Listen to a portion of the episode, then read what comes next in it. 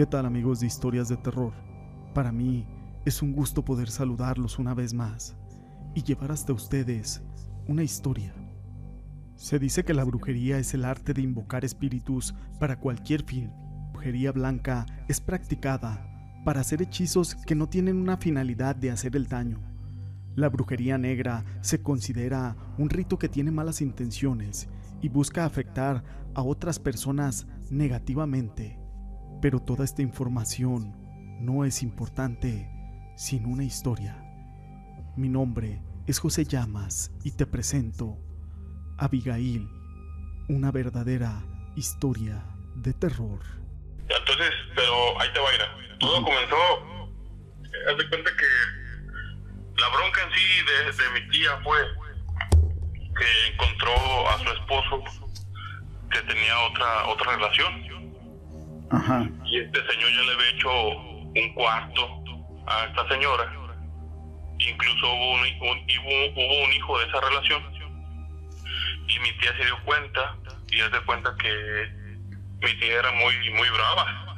Entonces fue y peleó a la señora a golpes. Y mi tía pues le puso pues, su, su chinga les prendió, les prendió la casa que había hecho, mi tía se las prendió. Y la señora en, los, en los golpes le quitó el rebozo a mi tía. Entre el jaloneo y todo eso. Entre el jaloneo le quitó el rebozo y se lo quedó la señora.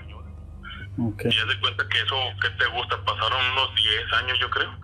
Y después de 10 años fue cuando mi tía, de repente, mi tía era una, una mujer muy alegre, muy activa, muy habladora, muy gritona. Su forma de ser era gritona. Y es de gritona, pero así hablaba pues ella.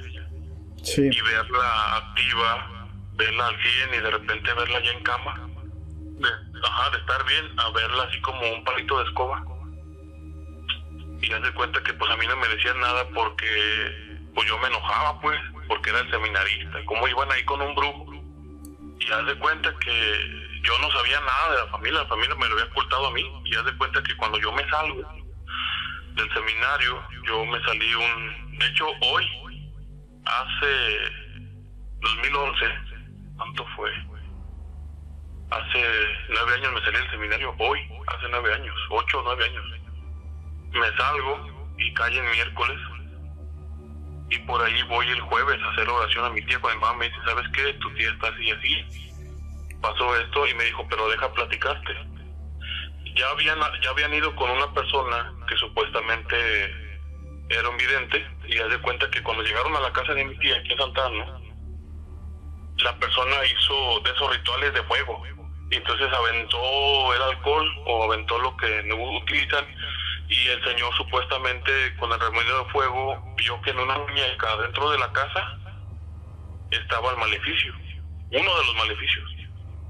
Y haz de cuenta que se fueron hacia el patio, hacia la orilla, hacia, hacia atrás de la casa y en un mono efectivamente había un fetiche de ella. Y ese fue el la primera cosa que encontraron. ¿Quién lo puso? No sabemos. Entonces, haz de cuenta que quisieron quemar el fetiche y el muñeco y no se quemaba. Y haz de cuenta que para eso eso yo no eso yo no lo sabía hasta después. Yo llego, le hago la le hago la oración, una oración. No me acuerdo ahorita cuál, sinceramente, pero me acuerdo que comencé con el Padre Nuestro en griego.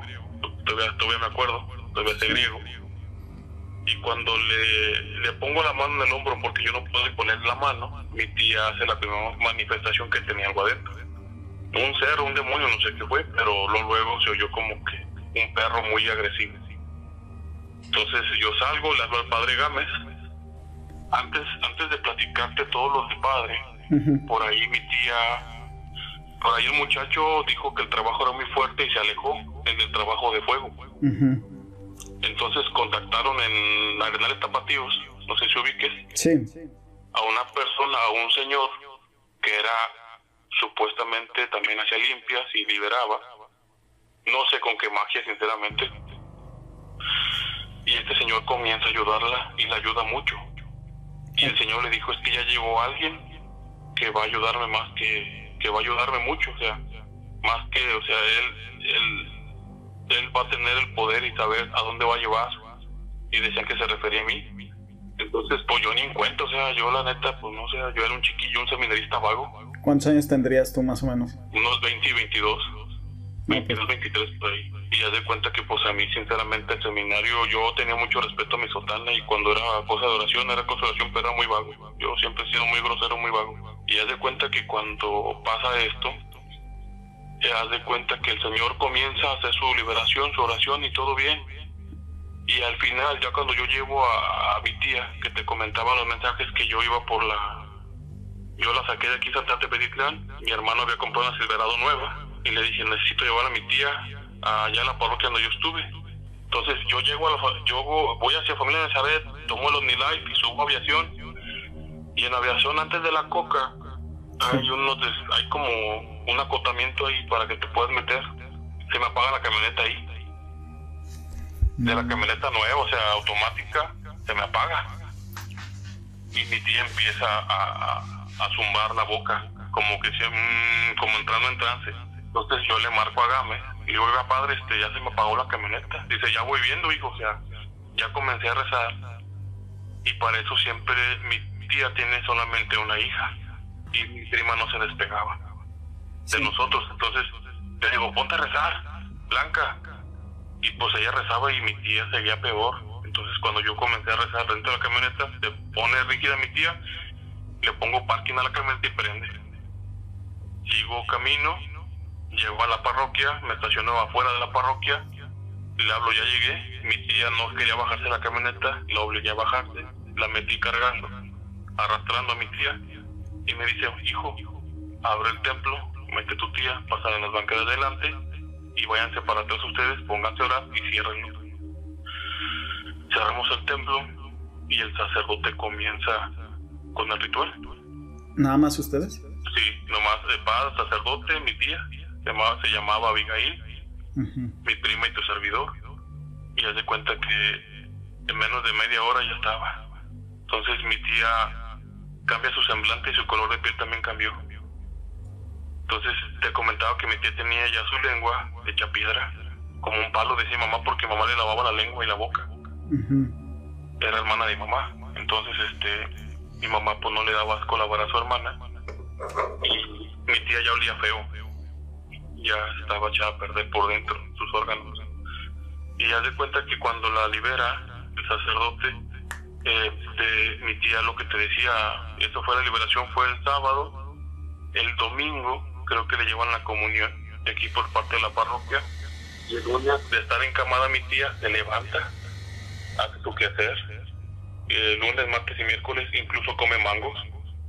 La lengua ya estaba roja, la sencilla roja, todo bien y haz de cuenta que en esa semana, el lunes, la persona de el, este señor, un señor grande ya mayor, el que estaba haciéndole las liberaciones también acá con no sé qué brujería, muere, se cae de su propia estatura, de su propia altura y se quita la vida, muere. Entonces yo me saqué, mi mamá me dijo, es que se murió el señor, yo, pero ¿por qué? Se cayó de su altura y se mató. Ese fue el primer aviso y a mí me dio mucho miedo. No sé, de esas veces que sientes miedo que no sabes por qué. Entonces yo voy aquí con el vicario, me indica el padre Gámez que sigamos haciendo oración, me dio unas hojas especiales de oración. Y si yo ponía a mis primas, a que a mis primos a que oraran, mi tía no hacía ninguna reacción. En cuanto mi, tía me veía que yo llegaba, empezaba a bujar y empezaba otra vez a llorar. En cuanto se murió el señor y pasó el miércoles, el jueves empezó mi tía de nuevo a caer como que se regresó, yo imagino. Y haz de cuenta que yo voy y me confieso con el vicario de aquí de Santana y le platico toda la situación. Me absuelve, me siento tranquilo. Y ese día tuve que subir a la azotea por unos chiles, mis papás son taqueros. Y mi hermana, mi hermana es ingeniera en biotecnología, ella sujeta la escalera. Y la escalera, por lógica o por física, la escalera se te va a caer hacia un costado o hacia abajo si no está bien fija. La escalera giró en su eje. Caigo yo hacia, hacia abajo, hacia el patio. Reviento los, los tendederos desde el segundo piso. Y cuando reviento los tendederos, mis hermanos vieron cómo salió del suelo una cosa blanca. Algo rápido, me golpea en la parte derecha en el hombro, me gira hacia la izquierda mi cabeza cae y porque dice mi hermana que iba de cabeza yo cayendo, mi cabeza cae en bolsas de basura por el golpe que me acomodaron y, todo mi peso cae en el húmero. Incluso tengo mi húmero quebrado y tengo una, un titanio intramedular. Supuestamente dijo el doctor que ya me iba a declarar muerto. Aquí en la frente de la casa hay un doctor. Entonces viene, me checa, me hacen RCP, no contesto, me cachetea, me da, me, me pegan en el pecho, los pulmones se colapsaron, todo se, todo se protegió. Pasaban minutos, le hablan a la ambulancia, la ambulancia no venía. Yo no sé cómo el doctor le hizo, pero me revivió, me regresó. Fue un dolor terrible, pues, ya volver a respirar. Pero yo te puedo decir que cuando yo estaba en esa situación, yo me sentía muy tranquilo y veía un cuarto gris. Y yo chiflaba, hey, ¿quién está allí? Y nada. Y cuando regresé, sentí como que me aventaron hacia atrás. Así como un aventón, como si te pega un aventón hacia atrás y tú no tienes ni cómo ni forma de agarrarte. Entonces regreso, abro los ojos y veo a todos mis hermanos llorando. Y haz de cuenta que ya pues me llevan a la Cruz Verde y ya me, me checan y todo eso. Cuando regresamos a la casa, haz de cuenta que yo, yo como estaba en seminario, mi hermano me sacó de mi cuarto. Yo ya no tenía cuarto aquí en la casa. Entonces, pues yo vivía en el seminario totalmente. O sea, yo nomás venía aquí domingo y me regresaba. Entonces, pues me, a mí como estaba lesionado de la espalda y todo eso, se me hinchó todo. Me acostaron en, la cama yo no me podía mover. ¿Qué, te gusta? Llegué aquí a las 12 de la noche. Me acuestan, me cambian. No podía ponerme camisa porque me, me vendaron todo el hombro y todo, y tenía que dormir parado, porque mi cuello se lastimó y todo, pues hizo un, un destrozo pues la espalda. Y ya de cuenta que eran como una de la mañana y yo comencé a escuchar, porque es un pasillo, como unas uñas iban arañando el pasillo. Imagínate el cuarto, el pasillo, y luego imagínate el cuarto de una puerta, pero el marco no tiene puerta nomás estuvo el marco, nunca se le puso puerta a ese cuarto. Así dormíamos sin puerta. Y haz de cuenta que se mete una mano, se mete en unas uñas muy grandes y se mete una cara y se asoma una cara de una mujer. Y me dice, ya viste, estúpido, que no pudiste con nosotros, idiota. Te dijimos que no te metieras, pendejo, tú no eres nadie. Tú eres un obstáculo muy grande para nosotros. Te retiraste, cumplimos nuestro objetivo y ahora vengo por ti, idiota, y se me dejó y se me lanzó encima.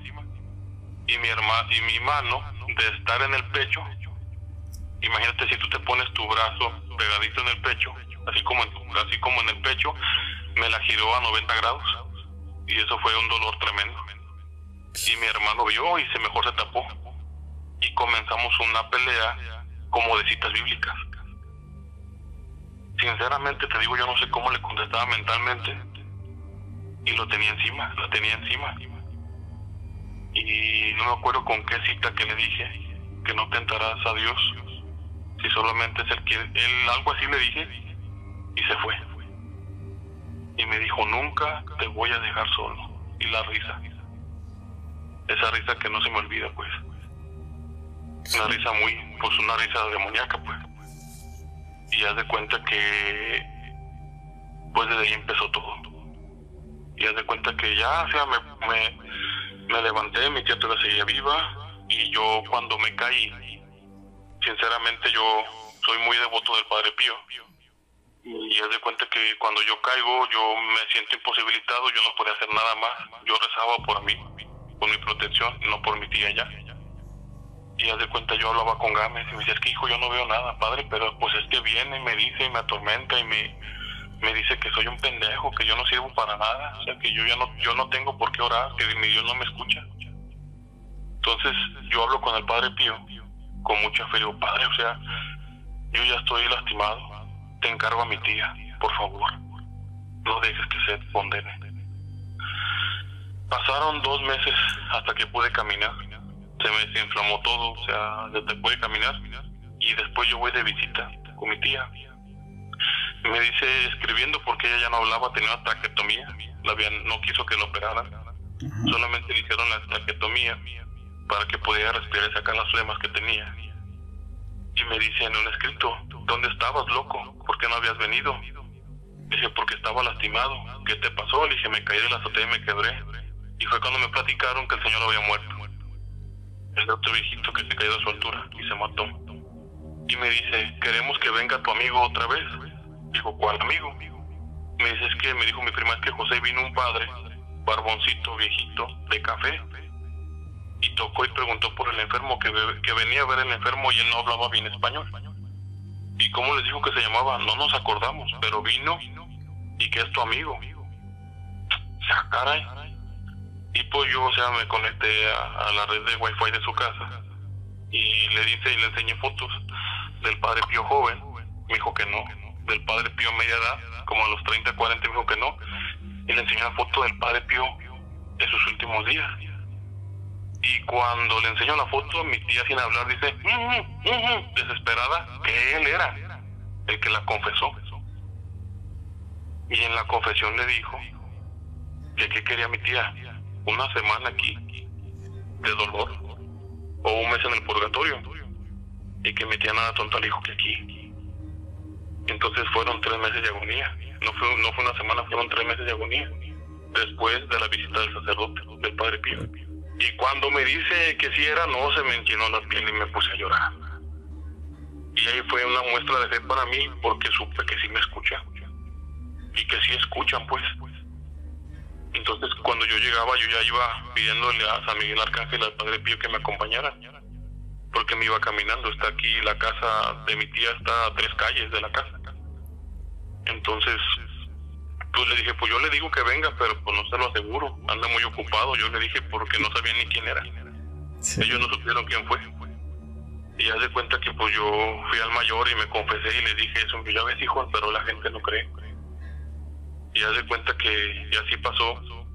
Mi tía tuvo una, una agonía muy fuerte, mi tía no quería morir. Y tú sabes que cuando no quieren morir, pues el diablo se le aparecía ya a mi tía, mi tía lloraba, cuando se le aparecía gritaba en la noche porque decía que, que aunque se haya confesado, Dios no, Dios no la había perdonado, que se iba a condenar, que era de ella. Y yo le decía a mi tía que no, que escuchara. Y haz de cuenta que mi tía, así después de tres meses, falleció. Y cuando falleció, pues se veló, se rezó y todo eso. Y cuando estábamos en el panteón, yo escuché una voz que me dijo en el oído, ¿ya viste, idiota? No pudiste pendejo, me dijo, no pudiste, idiota.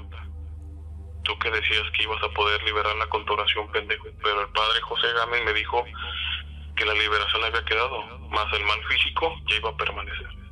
Ese ya no se, ya no se remedia. El mal espiritual sí. El mal físico ya no. Muere mi tía y ese día pues yo me quedo traumado por la voz que escuché. Me siento derrotado, es una tentación de que yo no pude liberar a mi tía o salvarle que siguiera viviendo. Y fue una tentación muy grande para mí. Yo le decía a Dios, revívela, dale la oportunidad. Y mi tía volvía, volvió a abrir los ojos. Y ya yo me dije, ay, güey, estoy intentando a Dios y mejor dejé de hacer oración. Tía, le dije, despídase. En ese entonces estaba el padre Héctor, que es obispo ahorita auxiliar de aquí de Guadalajara, aquí en la parroquia del Poli, y yo tenía su contacto y dije, oiga padre, puede venir a confesar a mi tía, está agonizando.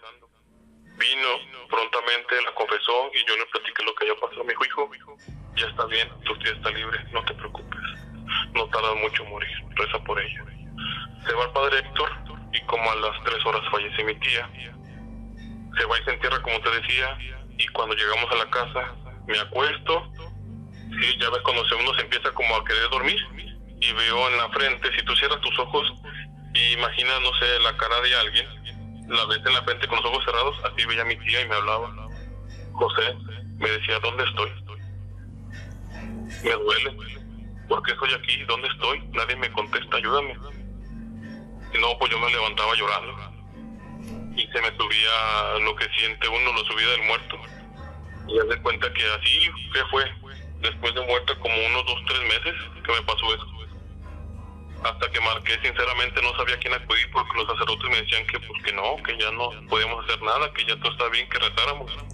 Rezábamos novenarios, y mi tía a mí me seguía diciendo que dónde estaba. ella no sabía dónde estaba. Y hasta que un día me dijo, hablé, te digo, a la radio y me dijo Jauregui, Manuel Jauregui, que es armonizador. Él también me dijo que estuvo en el seminario, en la parte del menor solamente y se salió. Y él me dio la receta y tengo agua exorcizada y sale sé si también tengas. Y haz de cuenta que en un vaso de agua de vidrio, tres cuartos de agua, y en un platito pones sal y pones el vaso en medio y abajo de la cama. Y haz de cuenta que el agua se ve turbia al otro día y el agua absorbe todo lo que lo que llega a tu habitación, absorbe el agua y, y bloquea que esas cosas lo atormenten a uno. Pues así pasó un mes o dos meses hasta cuando hablé y me dijo este muchacho, dile a tu tía que te deje en paz. Que ella busque la luz y que pida perdón. Que solo busque la luz. Y solo que le dije, neta que en un sueño sí le dije, ¿sabe qué? Ya me tiene harto, le dije, usted me asusta. Ya me tiene harto, ya vaya, busque la luz. Dejé de soñarla, dejé de sentir, dejé de escuchar. Dejaron de tocar mi puerta, porque querían abrir mi puerta, incluso tiene llave mi puerta. Yo de hecho el diario duermo con la llave aquí de la puerta del cuarto cerrada con llave. Mi puerta es de aluminio y se oye que tocan, que arañaban los vidrios. La ventana la abrían y la cerraban, es una ventana corrediza. Y veía muchas cosas. Y haz de cuenta que yo veía cuando se levantaba la cosa que subía y se aventaba por la ventana hacia, hacia, hacia la calle. Y hasta que le dije a mi tía, la sueño a mi tía y me dice, José, ya me voy, ya me van a abrir la puerta. Y es cuando veo una luz muy resplandeciente y una puerta muy grande y mi tía me, se mete y cierran la puerta y desde entonces se acabó. Ya no, ya no hubo más, pues o ya. Y desde entonces yo quedé tocado y es cuando veo, siento, escucho. Y pues sí, hay veces en que sí, es, está feo, pues. Pasó eso, cuando pasó eso y mi tía, estamos en el transfer de la universidad, digo que soy ingeniero civil, y en el cuarto de mi papá, en la puerta, este, un día, no sé si te han contado en algún relato, tú sepas, la figura más común del demonio, o de un demonio es este, esta, esta, esta figura placa, muy quemada de la cara y con traje y gorro, con un sombrero, con un smoking muy, muy negro, muy negro, y la cara muy negra y los ojos y la sonrisa estaba en una puerta donde me duerme mi papá. Y yo íbamos bajando, la ingeniera y yo hacia la escuela, como a las 5.50 nos íbamos. Y le dije, María, tú bájate primero y no le dé la espalda. Agárrate de mí. Y yo comencé a orar. Y se reía y se carcajía. Y fue la última manifestación que lo vi. Y ya. Eso fue lo que pasó.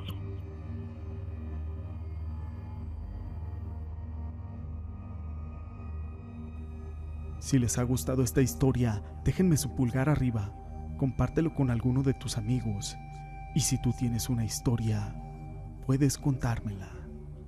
Gracias por ser parte de este canal.